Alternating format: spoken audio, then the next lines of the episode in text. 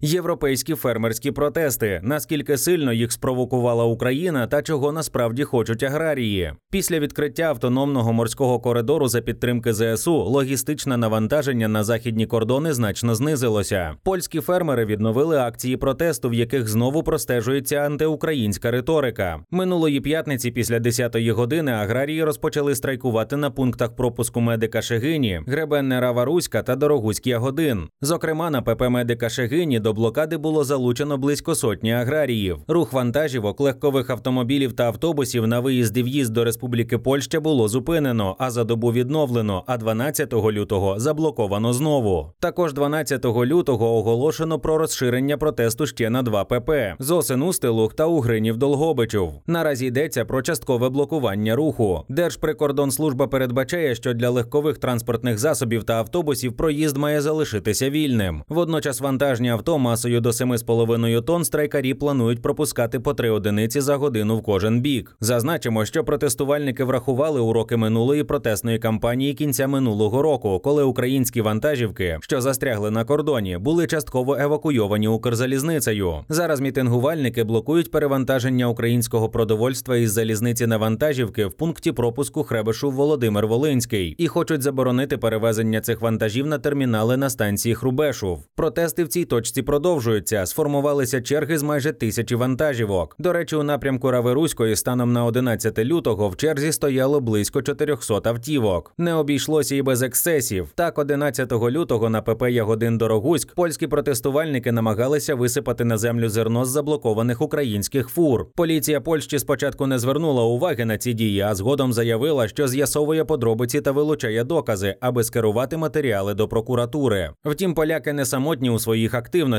Фермерські протести вирують по всій Європі. Ними так чи інакше охоплено Німеччину, Францію, Бельгію, Нідерланди, Литву, Угорщину, Болгарію, Іспанію та Португалію. Різниця в тому, що вимоги учасників стосуються переважно системи підтримки чи загальноєвропейських нормативів аграрної та екологічної політики, і відповідно звернені до національних урядів чи Єврокомісії. У польських мітингах Україна та продовження ще на рік аграрного безвізу для неї заявлені як причина невдоволення. Щоправда, як припускають українські дипломати, це теж своєрідний хештег, за яким стоїть бажання підвищити значущість в переговорах Варшави з офіційним Брюсселем. Як може далі розвиватися вся ця протестна кампанія, і наскільки сильно аграрна Європа скривджена Україною, розбирався Майнд.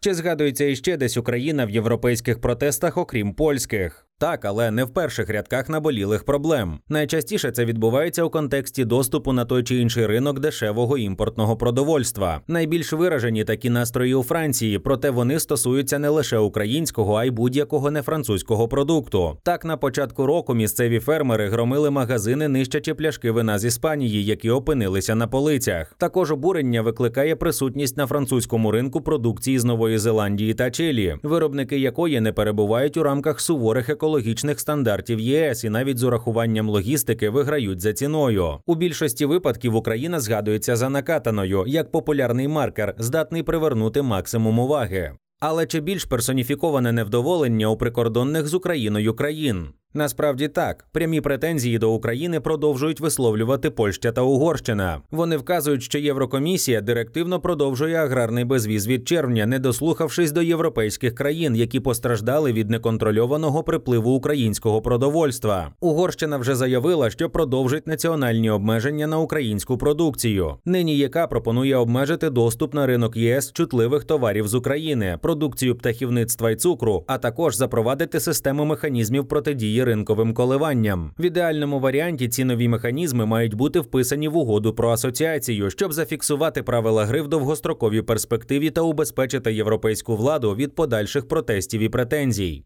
Чи є у прикордонних країн підстави турбуватися? Набагато менше ніж півроку тому. Пікові обсяги наземного аграрного експорту, частина якого справді осідала в прикордонних районах, були пов'язані спочатку з морською блокадою, а потім з двостороннім виходом Росії з Чорноморської зернової угоди, внаслідок чого морський експорт знову зупинився. Це змусило переорієнтувати потоки товарів на кордони із ЄС. Нині ситуація кардинально інша. Україна зуміла налагодити автономний зерновий коридор, який діє за підтримки ЗСУ, і наростила обсяги перевалки ним майбутнім уже до 5 мільйонів тонн. Для порівняння аграрні постачання альтернативними шляхами Дунаєм і через європейські кордони сумарно досягають 1,5 мільйона тонн. Якщо ж розглядати ці ринки як кінцеву мету продажу українського зерна, то на них, за даними Міна ПК, припадає не більше 15% аграрного експорту. Основні обсяги орієнтовані на Західну Європу, Близький Схід і Африку.